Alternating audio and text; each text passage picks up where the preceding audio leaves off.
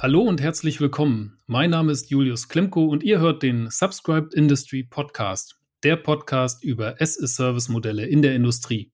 Heute supported von Adamos und Partnern. Ich spreche heute mit Professor Dr. Markus Focke. Er ist einer von drei Gründern von OEE AI. Er ist außerdem Professor für Operations Management an der FH Aachen und er ist Inhaber und Partner einer Beratungsboutique für die schlanke Produktion. Markus Focke startete seine Karriere mit einer Banklehre. Nach Beendigung der Banklehre begann er ein Wirtschaftsingenieurstudium in Karlsruhe. Er promovierte später in Nürnberg und war daraufhin fünf Jahre tätig für Daimler, gefolgt von weiteren fünf Jahren bei Porsche Consulting. Im Vordergrund unterhalten wir uns heute über Markus Gründung, die OEE AI. Es handelt sich um ein junges Unternehmen aus Aachen, welches eine OEE-Applikation in der Cloud betreibt mit der Maschinenbetreiber ihre Anlageneffektivität mit wenig Aufwand steigern können, und zwar mit Hilfe von künstlicher Intelligenz. Und jetzt wünsche ich euch eine innovative Zeit. Hallo und herzlich willkommen, Professor Dr. Markus Focke. Ich freue mich, dass du da bist. Ja, danke. Hallo Julius. Schön bei dir zu sein. Ja, danke, danke. Markus, lass uns mit einer Frage einsteigen, die für dich sehr wahrscheinlich einfach zu beantworten ist. Nämlich, was ist denn eigentlich die OEE-Kennzahl und ja, wie setzt sie sich zusammen? Wir starten mit Vorlesung. Das ist cool. Also, ja. die OEE ist die Kennzahl für die wahre Anlagenproduktivität. Also, wie läuft meine Anlage? Läuft sie gut? Läuft sie nicht gut? Die Abkürzung steht für Overall Equipment Effectiveness und zeigt damit, dass sie drei einzelne Bestandteile hat, nämlich hat die Anlage Stillstände, läuft die Anlage zu langsam oder produziert die Anlage schlechte Qualität. Und je höher die OEE ist, umso besser ist die Anlage gelaufen, im besten Fall 100 Prozent, was aber nur ein theoretisches Maximum ist. Wenn man aus der Perspektive des Kunden auf die OEE schaut, warum ist das wichtig für den Kunden zu wissen, wie hoch ist die OEE und was will der Kunde damit messen? Beziehungsweise was will er damit erreichen? Ich sag mal andersrum. Wenn du weißt, dass du die OEE brauchst, dann hast du ja den ersten Schritt schon gemacht. Viele Unternehmen haben aber eigentlich das Problem, dass sie ihre gar nicht wissen, wie ihre Anlagen richtig laufen. Ja, das ist manchmal überraschend, aber viele Unternehmen geben viel Geld für ihre Anlagen aus, betreiben ihre Mitarbeiter und konzentrieren sich dann auch nur auf die technischen Störungen der Anlage. Also hat die Anlage einen Werkzeugbruch, muss sie gewartet werden, sonstige Sachen. Es gibt aber viel mehr Probleme, die in der Anlage anstehen können. Ja, das sind halt nicht ausreichend Mitarbeiter, Rüstzeiten, Material fehlt oder ähnliches. Und da geht viel mehr verloren. Und die OEE ist so gut, weil sie umfasst sämtliche Probleme, die an einer Anlage stehen. Wenn du also als Unternehmen schon begriffen hast, dass du die OEE messen musst, dann hast du schon den ersten Schritt in die richtige Richtung gemacht. Ja, dann weißt du nämlich, dass du alle Verluste einer Anlage erfassen musst. Wie ist denn deine Erfahrung? Wie viele Maschinenbetreiber da draußen messen denn bereits die OEE? Also die OEE ist zunehmend populär geworden. Ne? Also wenn du dir das anguckst, so vor zehn Jahren oder sowas war die OEE außer in einem eingeschworenen Kreis von so TPM, also Total Productive Maintenance Leuten und außer so überzeugten Lean Production Leuten fast unbekannt. Da hätte ich gesagt, da kamen wir so von zehn Prozent. Heute betrachten viele Unternehmen die OEE, aber sicherlich unter der Hälfte. Also eigentlich ist die Überraschung, wie viele noch, Unternehmen ja? das immer noch nicht wirklich betreiben. Und dann muss man noch unterscheiden. Viele Unternehmen gucken auch nur auf so eine, auf die Gesamtzahl der OEE, unterscheiden dann aber nicht in den Verfügbarkeitsgrad, Leistungsgrad und Qualitätsgrad. Was für mich aber eine extrem wichtige Komponente ist, weil sonst weiß ich ja nicht, woran ich arbeiten muss. Ja, das das wie, weiß wie ich nur, ich denn, bin schlecht. Ja? Wie können die denn nur auf den Gesamtgrad schauen, wenn, also der, der setzt sich ja zusammen aus den drei Komponenten. Dann muss, müssen sie ja irgendwie die drei Komponenten dennoch erheben können. Ne? Mhm, du kannst ja aber angucken, wie viel Stück sind am Ende des Tages von meiner Anlage runtergefallen. Weiß nicht, ich habe 1200 Stück in 16 Stunden produziert. Und du weißt, dass wenn die Anlage aber richtig laufen würde, würde sie vielleicht 100 Stück pro Stunde machen, also 1600 Stück produziert haben sollen in den 16 Stunden. Und dann kannst du 1200 durch 1600, ja, ergibt deine OE. Also in dem Fall von 70 Prozent. Du kannst das also stumpf ausrechnen, ohne die einzelnen Grade zu kennen.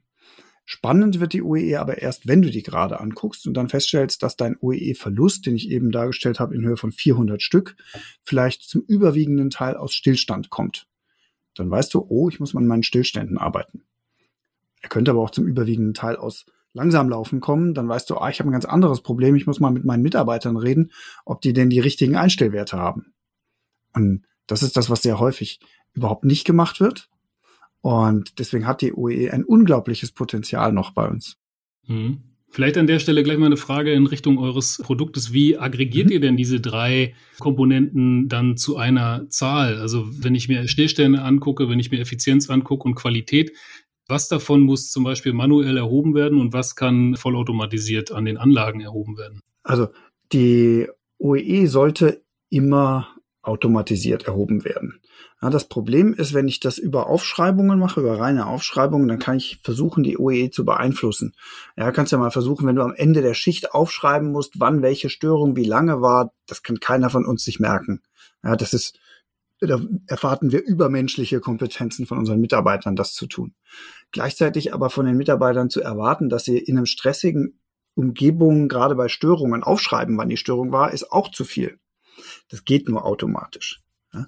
Was wir tun, ist, wir hängen uns an die Anlage ja, und greifen von der Anlage über verschiedene Möglichkeiten, da gleich noch drüber sprechen, die Anlagendaten ab und wissen also zu jedem Zeitpunkt, läuft die Anlage, läuft sie nicht. Wenn sie läuft, läuft sie mit der richtigen Geschwindigkeit für das Produkt.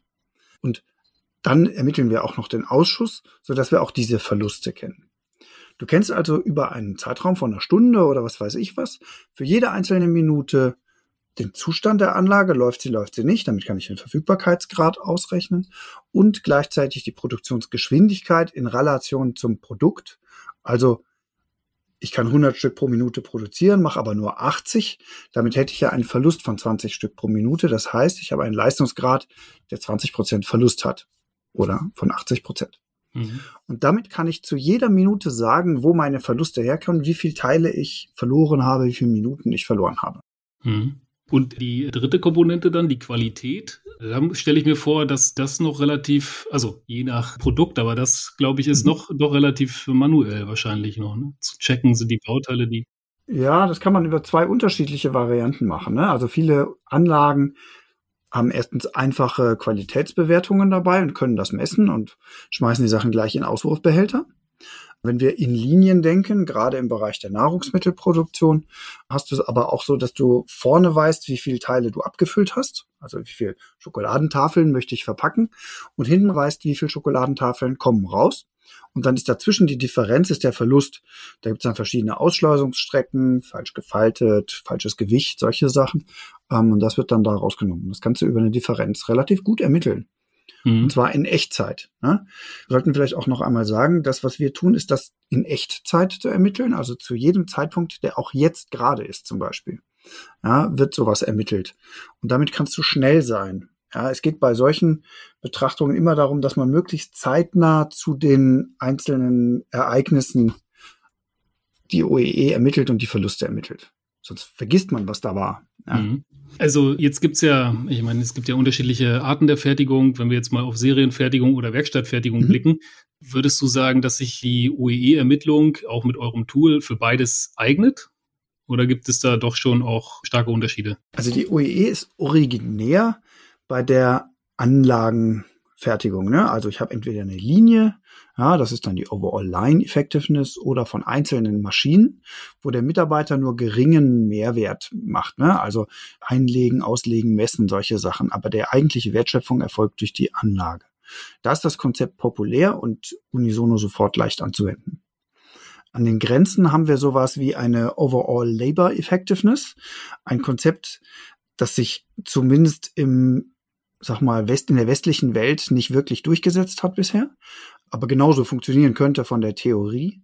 Da würde man eben dann die Mitarbeiterbewegungen und die Mitarbeiterperformance sozusagen messen. Ja?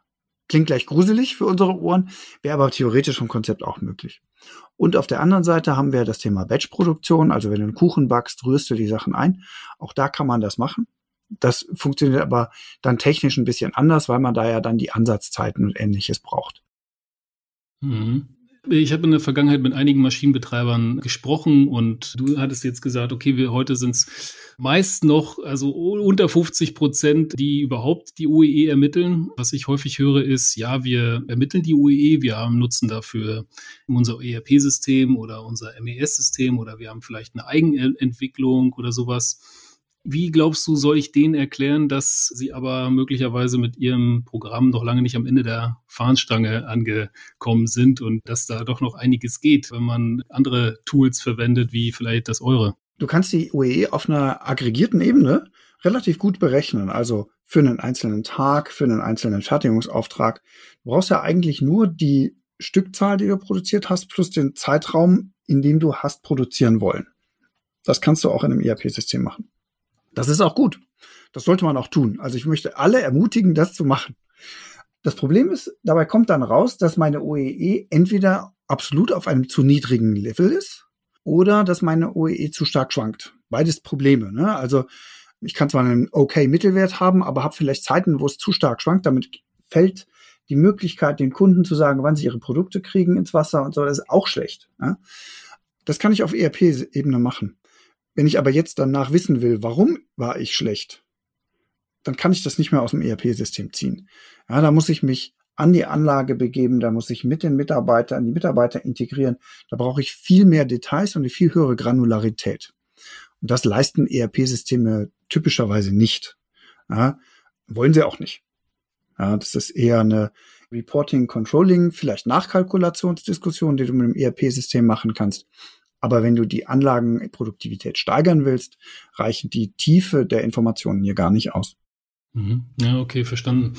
Ja, vielleicht können wir da vor dem Kontext nochmal auf eure Applikation blicken. Was würdest du denn sagen, bietet eure Applikation oder was ist das Besondere an dieser App, wenn man sie vielleicht auch mit anderen vergleichbaren Applikationen ja, vergleicht? Also OEE AI ist deswegen so gut, weil es einfach und schnell einzusetzen ist. Ja, wir haben einen Software as a Service Ansatz. Deswegen sprechen wir ja auch im Subscribed Industry Podcast darüber. Ja, aber wir möchten auch zum Beispiel keine langen IT-Projekte. Ja, der Zugang erfolgt durch den Browser. Die Auswertung erfolgt bei uns im Data Center in Frankfurt. Auf, ja, dort haben wir die ganzen KI-Algorithmen und sowas laufen, die die Informationen da verarbeiten. Gleichzeitig auf der anderen Seite sind, haben wir eine Multiplattform-Strategie, um an die Anlagendaten zu kommen. Das heißt, wir können auch mit heterogenen Anlagenparks arbeiten. Also gleichzeitig die alte grüne Maschine neben der neuen 2022er Anlage stehen haben und ich kann beide anbinden auf unterschiedliche Art und Weisen und trotzdem habe ich einen Zugang, um mir die Daten anzusehen. Ja, das ist total gut. Da sind wir super. Das zweite ist, wir bieten verständliche Informationen. Das heißt, die Daten werden so dargestellt, dass die Mitarbeiter in den OEE-Gesprächen, in den Verbesserungsgesprächen gleich die richtigen Reports haben, um darauf zuzugucken. Die werden mit den Kunden erarbeitet, um damit die zu ihnen passen. Und dann kann in den konkreten Gesprächen darüber diskutiert werden, was muss denn eigentlich gemacht werden und nicht erst, oh, dann lass uns noch mal eine Analyse machen, dann lass uns noch nie mal drauf gucken und sowas, sondern es geht darum, schnell Maßnahmen abzuleiten. Dann, so rechnet sich solch ein System. Ja? Und deswegen ist das auch so gut. Und das letzte ist, wir bieten eine viel höhere Auflösung. Wir können einen Katalog, einen Störgrundkatalog erzeugen, der beliebig viele Ebenen erzeugt. Das heißt, über das Ebenenstrategie kann ich die Mitarbeiter integrieren. Gleichzeitig kann ich aber auch die Störungen aus den Anlagen auslesen und fasse das zusammen. Diese Daten kann ich dann spezifisch auswerten, um genauer zu wissen, was in jeder Minute passiert ist. Also ich kann genau gucken, was ist am, weiß ich nicht, 31.12.2021 um 23.59 Uhr passiert. Ja, und gucke mir das genau an. Das heißt, ich bin auf Minutenebene genau unterwegs, um absolute Detailinformationen zu kriegen, wo ich sie brauche. Und die Kunst ist das natürlich so zusammenzufassen, dass das der normale Mitarbeiter, der eigentlich nur die Anlage verbessern will, handhaben kann. Ja, ja. Ja, ja Du hattest ja vorhin schon so ein bisschen angesprochen, was die größten Potenziale in der OEE-Verbesserung mhm. sind. Lass uns das noch mal ein bisschen näher beleuchten, mhm. bitte. Das wäre, glaube ich, ganz interessant, wenn wir da noch mal einsteigen würden. Kannst du das noch mal ein bisschen deutlicher machen? Wo müsste ich angreifen? Was sind, also vielleicht auch nach Pareto-Prinzip, ja? Wo geht man da mhm. zuerst ran? Das kommt ein bisschen darauf an, ob du als Anlagenbetreiber heute schon die OEE misst und vielleicht seit zwei Jahren daran arbeitest oder ob das heute das erste Mal ist, dass wir sozusagen die OEE angucken. Ja, also gehen wir von dem zweiten Typus aus. Ja, wir haben uns heute Morgen getroffen und haben die Anlagen angeschlossen, haben die jetzt drei Stunden laufen lassen und gucken jetzt auf den ersten Report. Das ist sozusagen Schulterhand und wir haben das vorher noch nie gemacht. Und jetzt erkennen wir, dass deine OEE leider bei 45 Prozent ist. Ja, du hast immer gedacht, die hätte, würde eigentlich so bei 60 bis 70 Prozent liegen und du stellst fest, oh, die ist ja gar nicht so gut, wie ich gedacht hatte. Ja, das liegt natürlich daran, dass du deine Verlustzeiten dann alle doch dir etwas geschönt dargestellt hast. Ja, also vielleicht dann doch ein bisschen später angefangen zu produzieren, vor der Pause doch ein bisschen früher aufgehört und deine Rüstzeit, die stattgefunden hat, die du mit einer Stunde geplant hast, dauert halt nicht eine Stunde, sondern 70 Minuten oder 72 Minuten. Und da geht so an vielen kleinen Stellen geht deine Produktivität verloren. Ja, und wir gucken gemeinsam da drauf und denken uns, oh, das ist also, ja. Und in diesen Gesprächen steht man ganz plötzlich sofort fest, oh, das muss doch eigentlich gar nicht so sein. Ja, wie kann das denn sein, dass die Anlage 1 schneller rüstet oder langsamer rüstet als Anlage 2? Wie kann das denn eigentlich sein, dass wir da erst angefangen haben zu produzieren und solche Sachen? Das sind niedrig hängende Früchte, die du durch Installation des Systems erzielst. Und typischerweise holst du da in den ersten vier Wochen drei, vier Prozent OE-Steigerung. Mhm, okay. ja? Also, das sind so die ganz schnellen Gewinne, die man da rauszieht.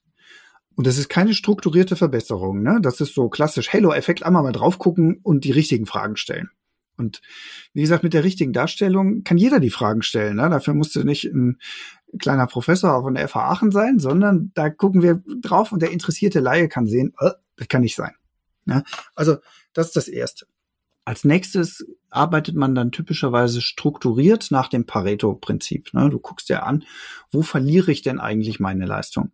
Und das wird dann dargestellt und dann kannst du sehen, ich habe manche Störungen, die treten sehr häufig auf und sind kurz, andere treten selten auf und sind lang, aber vielleicht insgesamt doch nicht so viel. Ja, die langen Störungen werden in der Schwere häufig überschätzt werden, die vielen kurzen Störungen häufig in der Schwere unterschätzt werden. Kann ich mir gut vorstellen, ja. Ja, und da kann man dann strukturiert dran arbeiten. Ne? Das heißt, genau die Frage, was kann ich denn an der Stelle tun, damit, weiß ich nicht, ich nicht so viele Mikrostörungen, nicht so häufige Störungen am Etikettierer habe oder sowas. Da würde man dann strukturiert ableiten, was man machen kann. Da kann man vielleicht sehen, welche Produkte laufen besser, was, welche Einstellwerte sind. Vielleicht ist auch eine Schicht besser als eine andere Schicht, ja, um solche Fragen zu stellen. Und da kann man auch sehr gut einen strukturierten Problemlösungsprozess starten, um damit Potenzial zu holen. Unsere Kunden holen da typischerweise so zwischen 10 und 12, manche auch mehr Prozentpunkte OE-Steigerung. Das ist beachtlich. Das ist, aber das ist wirklich gut. Ne? Also erste sechs bis zwölf Monate Zeitraum, aber das kriegst du da so hin. Und darüber hinaus, wenn man das gemacht hat, wenn man dann die ganzen niedrigen Früchte da abgefrühstückt hat, dann hast du noch das, die Diskussion der Leistungsverluste. Die Leistungsverluste werden bei uns in Deutschland eigentlich oder in der OEE-Diskussion eigentlich stiefmütterlich behandelt muss man sagen. Die Erfassung von Leistungsverlusten ist viel schwerer und geht nicht mit Papier. Ja, weil man muss ja jederzeit wissen, wie das geht, was ich da machen will. Und das ist aber, da gibt's mehrere Probleme. Entweder ich habe viele Mikrostörungen, also eine Minute oder sowas, das führt zu einem Leistungsverlust. Oder ich habe zu langsames Laufen, ja, also falsche Einstellwerte. Das Produkt könnte schneller laufen, wird aber nicht, weil der Mitarbeiter der Meinung ist, das geht so besser oder die Kartonage feucht ist oder die falschen Toleranzen hat, ne? oder zu wenig Mitarbeiter eingeplant sind oder der Meister gesagt hat, mach das mal langsamer. Ja? Und dann gibt es noch als letztes die Instabilität, dass die Anlage halt ganz häufig absackt in der Geschwindigkeit wieder hochfährt, absackt wieder hochfährt. Das sind häufig dann Einstellwerte, die in den Anlagen nicht zusammenpassen. Und diese Leistungsverluste, die drei Leistungsverlusttypen, die ich gerade beschrieben habe, sind fast immer größer als die Verfügbarkeitsverluste. Und deren strukturierte Arbeit ist ebenfalls sehr hilfreich. Und da ist das Potenzial oftmals noch höher, bedeutet aber auch, dass man sich wirklich tief mit den Fragen hierbei beschäftigen muss. Und Deswegen ist das das, was viele Unternehmen dann sozusagen im zweiten Jahr der Anwendung machen und dann da auch gerne nochmal zwischen 10 und 15 Prozent OE-Steigerung rausholen. Ja, das ist interessant, was du jetzt sagst. Das Thema Leistungsverluste, du nanntest es stiefmütterlich eigentlich behandelt ja. wird. Ist das auch, wo dann das AI bei euch zum Tragen kommt? Oder genau. Äh, wo wendet ihr dann die Artificial Intelligence an? Genau, die Artificial Intelligence liegt natürlich in der Bewertung. Ne? Was für Bewertungsthemen habe ich dabei? Ja? Also wann habe ich denn eine Anomalie? Wann habe ich denn ein Problem? Also in dem einfachsten Fall ist es die Erkennung eines stabilen Laufs eines Produkts beziehungsweise der Erkennung eines instabilen Laufs eines Produkts. Ja, damit du als Anlagenbetreiber weißt, wie hoch ist denn dein Anteil stabiler Produktzeit. Ja, das ist sehr hilfreich, weil das kann dir zeigen, wie gut sind deine Einstellwerte, wie gut sind deine Produkte, wie gut sind deine Toleranzen, solche Sachen. Ne? Und dafür nutzen wir zum Beispiel künstliche Intelligenz. Eine andere Variante ist halt die Hochlaufzeit. Ne? Du hast nach einem Stillstand immer eine Hochlaufkurve. Also Anlage anschalten bedeutet nicht, dass die Anlage gleich mit Kammlinie läuft oder gleich stabil mit Kammlinie läuft. Und deswegen ist die Zeit von Stillstand Ende bis Anlage läuft stabil eine total spannende Frage. Und auch da kannst du künstliche Intelligenz benutzen, um das abzuschätzen. Und die letzte Variante ist halt Erkennen von Folgestörungen. Du kannst, dafür braucht man allerdings eine ganze Reihe Datenpunkte, muss man auch sagen. Ne? Das ist anlagenspezifisches Lernen, das wir hier haben, dass du die Folgestörung abschätzen kannst. Also wie hoch ist die Wahrscheinlichkeit einer technischen Folgestörung, einer anderen Folgestörung, die du aus dem Verlauf aberkennen kannst. Ja? Und da können wir sehr beeindruckende Ergebnisse dabei machen, dass du das mit 85% Precision erkennen kannst, was denn die Folgestörung ist. Ja. Spannend. Ja? ja, nee, super spannend. Ich stelle mir jetzt nur noch die Frage, reicht es einem Maschinenbetreiber, eure Applikation zu nutzen oder braucht er darüber hinaus auch ein paar Data Scientists in seinem Team, die er anstellen muss, um eben diese tiefe Analyse zu machen, von der du jetzt sprachst hinsichtlich Leistungsverlust? Das ist das, was wir mitbringen. Ne? Dieses Data Analytics, die Daten so aufzubereiten und so in handhabbaren Häppchen zu geben, dass du eben keinen Data Analysten brauchst. Ja, das ist genau unsere Leistung. Du kannst mit deinen Mitarbeitern, wie sie heute sind, das System einsetzen. Und du kaufst ja, dir also sozusagen ein bisschen Data Analytics Kompetenz ein. Ja, das klingt gut. Also wir haben Kunden daran, die haben trotzdem so ein paar Data Junkies, ne, die da Spaß dran haben. Und wir können also über Jupyter Notebooks direkt über die Weboberfläche auf die Datenbank zugreifen und du kannst ja da deine Python-Algorithmen schreiben. Also wenn du gerne wissen möchtest, ob eine Korrelation zwischen Produkt A, Produkt B, einem Störfaktor und einer bestimmten Tageszeit oder sowas besteht, kannst du dir da alles ausgeben lassen, darstellen lassen. Da sind fast keine Grenzen gesetzt. Ja, ja, ja, das klingt gut. Ich habe noch mal eine andere Frage jetzt mit ein bisschen Würze in Richtung des Vertriebs. Also wie geht ihr vor? Also wie soll man jetzt einem traditionellen Maschinenbetreiber aus dem ja, deutschen Mittelstand, der zum Beispiel irgendwie Federn herstellt oder Drehfrästeile, vielleicht sogar noch mit einem Schleifprozess oder so dran, wie soll man dem erklären, dass KI für den gewinnbringend ist in der OEE-Ermittlung? Also wie geht ihr da vor in der Argumentation oder so? Habt ihr, stoßt ihr da stark auf Widerstände? Also von der Sicht her ist, glaube ich, klar, du möchtest deine OE steigern. Aha. Ob mit KI oder ohne KI ist erstmal egal. Du möchtest deine KI steigern und brauchst dafür eine gewisse Informationstransparenz. Und viele Unternehmen kennen noch gar nicht so genau das Gefühl, jederzeit Bescheid zu wissen. Ja, das ist so die Verdatung unserer Welt die wir ja vielleicht beim Sport oder bei bestimmten Sachen erleben, erleben wir so langsam in der Produktion, aber auch viele sind da noch relativ datenfrei unterwegs. Und wir sind der erste Schritt, oder mit uns kann man sehr gut die ersten Schritte in diese Datenanalytik, in diese Datenwelt gehen. Und dann bieten wir auch die Möglichkeit, darin zu wachsen und die KI-Algorithmen anzusetzen. Aber ich würde brutal sagen, jeder, der seine Anlagenproduktivität steigern will, ja, der ist ganz wunderbar auf dem richtigen Pfad mit uns. Und ob mit KI oder ohne KI, ja, erstmal egal, aber Anlagentransparenz oder beziehungsweise die Anlageneffizienz ist das Wichtige an der Stelle. Und das kannst du ganz einfach erkennen, ne? wenn du deine Anlagen heute in zehn Schichten betreibst und dir überlegst, ob du eine weitere Wochenendschicht dazu packst, damit du die Kundenaufträge erfüllen kannst, dann ist der Punkt, über die OE nachzudenken. Weil die weitere Schicht am Samstag kostet sich richtig Geld, aber eine höhere Stückzahl in zehn Schichten zu machen, kostet sich fast nichts. Und da ist das, wo wir hinwollen.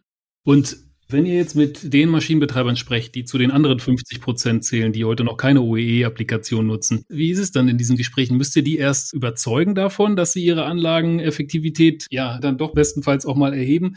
Oder ist das so wie, oh ja, Mensch, das stimmt, gut, dass Sie es sagen, wollten wir immer schon mal machen, schön, dass Sie jetzt da seid?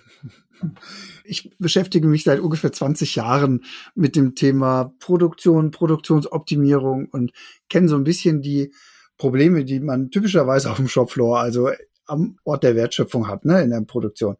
Und keiner, also ich treffe ganz selten Leute, die das Gefühl haben, ich kenne mich zu gut in meiner Produktion aus. Ich weiß zu viel über meine Produktion. Ja, sondern eigentlich haben wir alle Führungskräfte der Produktion immer ein schlechtes Gewissen, dass wir nicht noch mehr in der Produktion sind, dass wir sich noch genauer die Probleme erkennen und dass wir nicht noch tiefer da drin sind. Und dann frage ich meine Führungskräfte, ich frage meinen Fertigungsleiter, meinen Meister, meine Leute vor Ort, meinen Anlagenbefahrer. Und dann stelle ich bei denen auch fest, dass sie sich leider nicht so gut mit den Anlagen auskennen, wie ich gerne hätte, dass sie sich mit den Anlagen auskennen. Ja, weil ich natürlich möchte, dass meine Führungskräfte eigentlich alles wissen. Ja, läuft das Produkt 4711 auf der Anlage genauso gut wie auf der anderen Anlage oder nicht? Und das ist etwas, das stört ganz viele Führungskräfte, mit denen wir sprechen. Und die kennen alle dieses Problem, dass sie entweder wissen sie selber nicht genug Bescheid und haben da ein schlechtes Gewissen damit, weil sie es eigentlich gerne wissen, oder sie wissen sehr genau, dass ihre Führungskräfte und ihre Anlagenfahrer das auch nicht haben. Und das ist ja auch das, wo es eigentlich wirklich richtig interessant wird, ja, dass alle die gleiche Wahrheit kennen und sich nicht darüber diskutieren müssen, ob denn die Daten jetzt stimmen, was ist das größere Problem, sondern ihre Energie darauf hinschießen, die richtigen Themen gleich anzugehen. ja. ja. Markus, lass uns mal also schon bei den Kunden bleiben und gezielt mit der Frage, wer sind so eure typischen Kunden? Wo liegt euer Sweet Spot? Also wir haben typischerweise Kunden aus dem Mittelstand, ne? produzierender Mittelstand, sowas zwischen dem Weltmarktführer und dem Lohnfertiger, der zwischen einem Werk, einer Werkshalle und vielleicht sechs Werken an unterschiedlichen Standorten hat. Werksgröße so, ich sag mal, 80 Mitarbeiter aufwärts pro Werk bis 400, 500 Mitarbeiter pro Werk. Das sind so unsere typischen Kundengrößen, die wir heute haben. Die auf der einen Seite, also die haben häufig heterogene Anlagenparks. Also ich habe ein paar schöne neue Maschinen, aber auch noch viele alte, die auch total gut sind, aber die natürlich nicht über die Steuerung und die Datenvielfalt verfügen wie die neuen Anlagen. Deswegen tausche ich ja die Anlage nicht aus. Ich will aber jetzt natürlich in meine OEE über das ganze Werk verbessern. Das heißt, ich brauche eine Lösung für alles. Ja, sowas können wir gut. Und da können wir eben auch den Anlagenstatus für alle darstellen. Kann man schön auf einem anderen Board, also in der Halle sehen, was du, welche Anlage läuft, wie viel welche Anlage heute produziert hat und sowas. Das kann man da alles sehen. Und da sind wir gut unterwegs. Ja, und ich sag mal so, weiß ich nicht, sechs Werke weltweit funktioniert auch gut. Mehr würden wir auch machen, aber typischerweise sind wir eher so im Mittelstand unterwegs. Dennoch sind wir multisprachenfähig und multizeitfähig, was auch wichtig ist, wenn du ein Werk in der Türkei hast und eins in Rumänien und eins in Deutschland und eins, weiß ich nicht, noch in Frankreich, ja, damit musst du auch umgehen können. Magst du uns mal von ein oder zwei Beispielen berichten? Use Cases, die ihr umgesetzt habt? Na klar. Na klar. Also mein, eine meiner Lieblings-Use-Cases ist eine Vollausstattung eines Süßwaren-Nahrungsmittelherstellers. Die machen so Marzipanbrote. Und dort haben wir eine Vollausstattung und während der Installation haben wir festgestellt, dass zwei unterschiedliche Verpackungsanlagen an einer Linie, ne, eine, da stehen mehrere Verpacker und die eine Verpackungsanlage, also standen beide auf 65 Takte, 65 Stück pro Minute und die eine machte mehr als die andere. Und wir haben uns gefragt, wie kann denn das sein? Und haben dann angeschlossen und haben dann nachweisen können, dass die eine Anlage schneller läuft als die andere Anlage, aber die Einstellwerte nicht richtig sind. Man hat beides auf 65 gestellt. Die eine lief aber mit, ich glaube, 69 oder 71 oder sowas. Und dann haben wir ausprobiert, ob die nicht auch schneller laufen kann und ob nicht die andere auch so schnell laufen kann. Und ja, sie kann's. Ne? Und das war die schnellste Produktivitätssteigerung, die wir bisher gemacht haben, weil es bei der Einrichtung stattgefunden hat. das ist ein total schöner Use Case für schnelle, einfache Gewinne.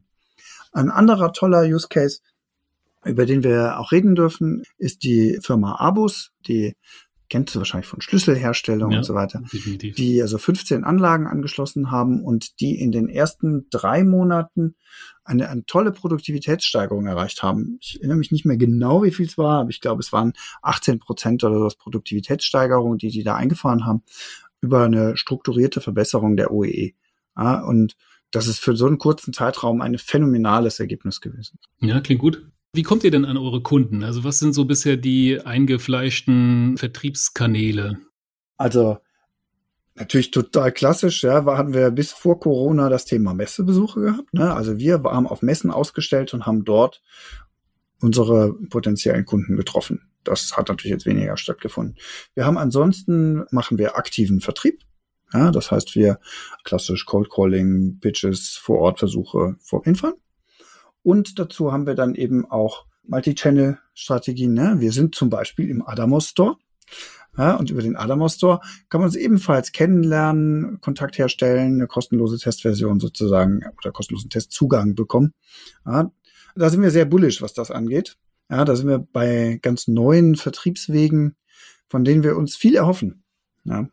Ja. ja, ich meine, das ist ja für den Kunden am Ende auch ein Riesenvorteil, dass er, und du hast es jetzt vorhin zu Recht schon angesprochen, wir sind im Subscribed Industry Podcast, aber dass es eben dahin geht, dass der Kunde schnell und einfach seine Produkte, seine digitalen Services testen kann, checken kann, ob das ein passender Service ist für ihn und dann eben auch schnell nutzen kann. Also längerfristig abonnieren, entweder auf Monatsbasis oder auf Jahresebene und das ist natürlich ja ein Riesenvorteil, eine hohe Flexibilität für den Kunden. Ne? Wir glauben, dass sich der Vertrieb von solchen klassischen B2B-Applikationen total ändern wird.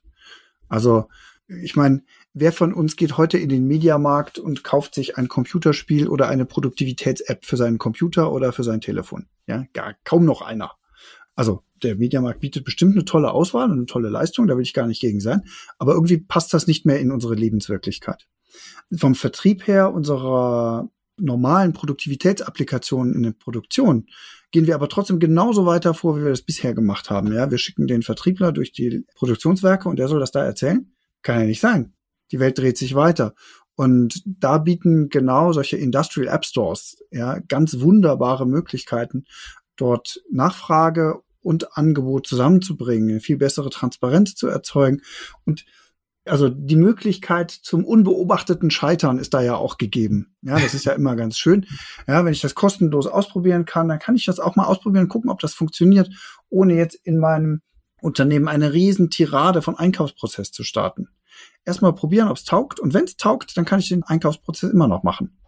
Ja, und wir sind da total bullish, dass das den Markt auch sehr stark verändern wird. Habt ihr von vornherein darüber nachgedacht oder war komplett klar von vornherein, dass ihr diesen as-a-Service-Weg geht, also dass ihr eine Software als Dienstleistung anbietet oder stand für euch auch in Frage, ja, Download-Software, On-Premises-Software anzubieten? Mhm, nee, wir sind totale Überzeugungstäter, was das Thema Software as a Service angeht.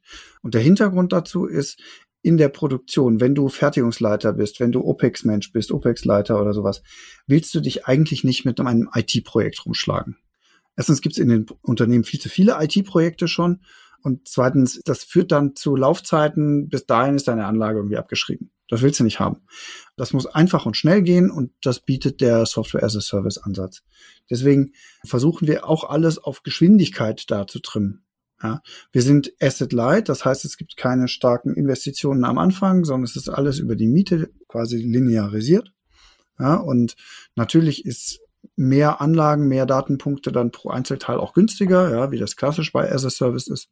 Und da haben wir immer von Anfang an im Fokus gehabt, als as a Service anzufangen und das auch immer gemacht.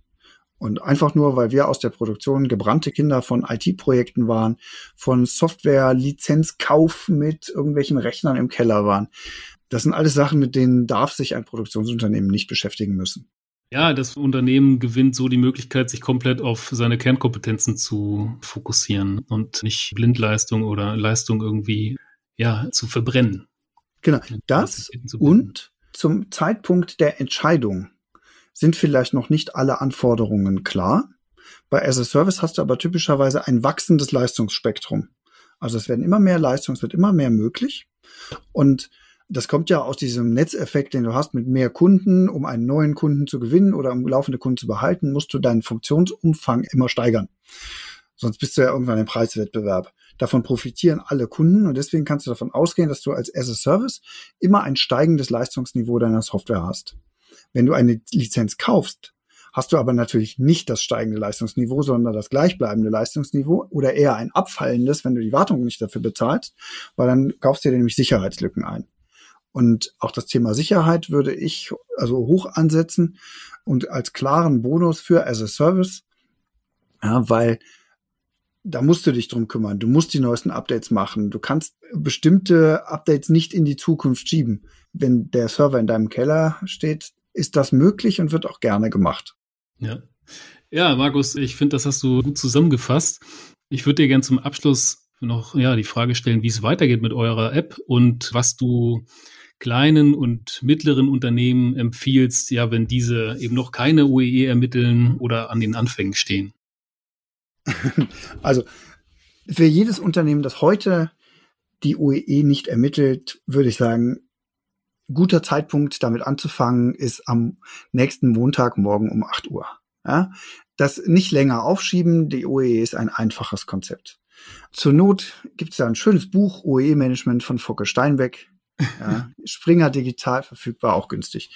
Aber fang an, die OE zu messen und beschäftige dich damit. Und mach's gerne mit Papier und Stift, meinetwegen. Das muss der erste Schritt sein, weil dann siehst du, wie groß deine Lücken in deinem Kenntnissen und deinem Wissen ist. Und dann als nächstes natürlich Schau dir an, was es für Möglichkeiten der automatisierten OEE-Erfassung gibt und achte darauf, dass du Verfügbarkeit, Leistung und Qualität kannst und gleichzeitig, dass die Störgründe detailliert genug sein können. Weil, also es gibt nicht zu viel Detail, wenn man nachher wissen will, was das Problem war. Ja. Deswegen sofort anfangen, sofort reingrätschen und sprecht uns gerne an, ja. Markus at OEAI. Aber du hast noch eine zweite Frage, was kommt denn jetzt? Und ich möchte gerne auf was total Spannendes sprechen, woran wir gerade arbeiten, was wir gerade im prototypischen Umfang mit einigen unseren Kunden machen. Das ist das Thema Gamification. Wir erleben die Mitarbeiter in den Produktionsunternehmen als begeisterte und als eigentlich umtriebig und die wollen gerne an den Anlagen arbeiten und die wollen gerne die Anlagen besser laufen haben. Keiner möchte gerne, dass seine Anlage schlecht läuft. Und Deswegen sprechen wir aktiv die Mitarbeiter an und geben ihnen aktiv Feedbacks dazu. Und das ist so wie wenn du auf deinem Peloton-Fahrrad sitzt oder bei Strava läufst oder was weiß ich was machst. Ja, da kriegst du auch Badges, Levels, Feedbacks, solche Sachen. Und da sind wir dabei, gerade ein Produkt dazu ent zu entwickeln. Und die ersten Umsetzungen, die wir damit machen, sind total positiv. Ja, Mitarbeiter, die begeistert sind, wie cool man die OEE steigern kann und wir integrieren damit das vorhandene Wissen, das Domänenwissen der Mitarbeiter in den Optimierungsprozess. Und das ist super. Das macht total Freude. Und wir freuen uns darauf, das Thema Gamification nach vorne zu treiben und damit ein großes Problem des Change Managements in der Produktion zu lösen. Ja, das viele schlanke Produktionen Lean Management auch nicht hat lösen können. Und zwar, das ist die Begeisterung der Mitarbeiter in den Change-Prozess mit reinzubringen. Ja, das klingt wahnsinnig spannend. Das ist super. Also absolut spannend. Wann können wir damit rechnen? Ach, Q3. Q3. Ja, super. Ja, dann freuen wir uns doch darauf. Markus, vielen herzlichen Dank für das sehr interessante Gespräch. Ich habe sehr viel mitgenommen von der OEE e und drumherum. Vielen Dank dir. Ja, sehr gerne. Vielen Dank, Julius. Auf Wiederhören. Tschüss.